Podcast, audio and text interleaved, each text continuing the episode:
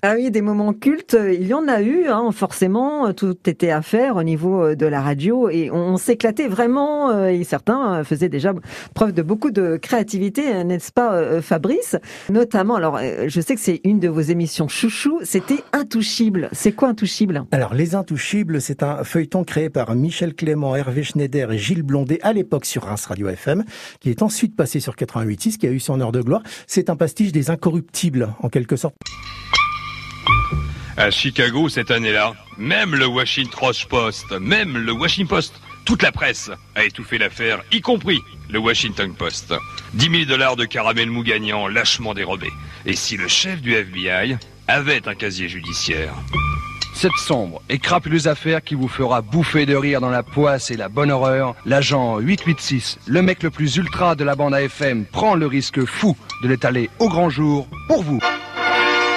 Voilà, Michel Clément, euh, une voix, hein, une voix de radio, d'ailleurs qui a fait plusieurs antennes. Euh, qui est passé sur France Bleu. Euh, donc voilà, un Intouchible qui était sur 88.6, une radio aussi qui, a, qui était assez euh, novatrice. Ah oui, hein, ah, oui, oui, 88.6 à l'époque, au milieu des années 80, c'était la grosse radio avec Radio Centre-Marne. Et c'était la concurrence. Hein. Oh, la On concurrence, faisait, les guerres de sondage. Il y avait deux gratuits à tout et Canal 51. Il y avait une pub dans Canal 51 pour dire que Radio Centre-Marne avait 63% d'audience. La semaine d'après, c'était une pub pour Atout pour dire que 88.6 avait 75% d'audience. Enfin, c'était ça. Et puis alors, ce qui était rigolo, c'est que chacune des radios était dans une galerie euh, commerçante.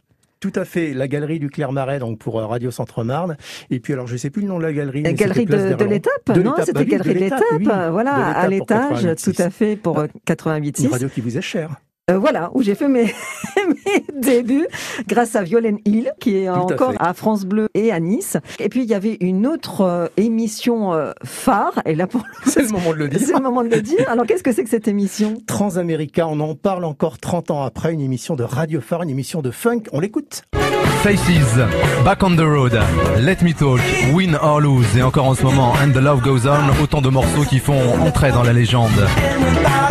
Earth, Wind and Fire, 1981 c'est Manoubi qui a quitté le milieu de la radio, mais il est encore voilà dans, dans, le coin. On écoutait Manoubi. Le samedi soir. Après, on allait en boîte. Donc, soit on retrouvait euh, Bruno Libert à la Bergerie, qui était sur 88.6, soit on allait euh, au Sunshine avec Éric de Monceau. Éric de Monceau, voilà. un petit hommage peut-être. Ah, exactement, on a pensé euh, à lui très fort puisqu'il nous a quitté très très tôt. Ah, voilà, il y avait pas mal d'animateurs, hommes, qui étaient disque jockey dans, dans les boîtes à l'époque. C'était ça aussi, la, radio, FM dans les années 80. Merci Fabrice pour ces beaux Merci souvenirs. Christelle.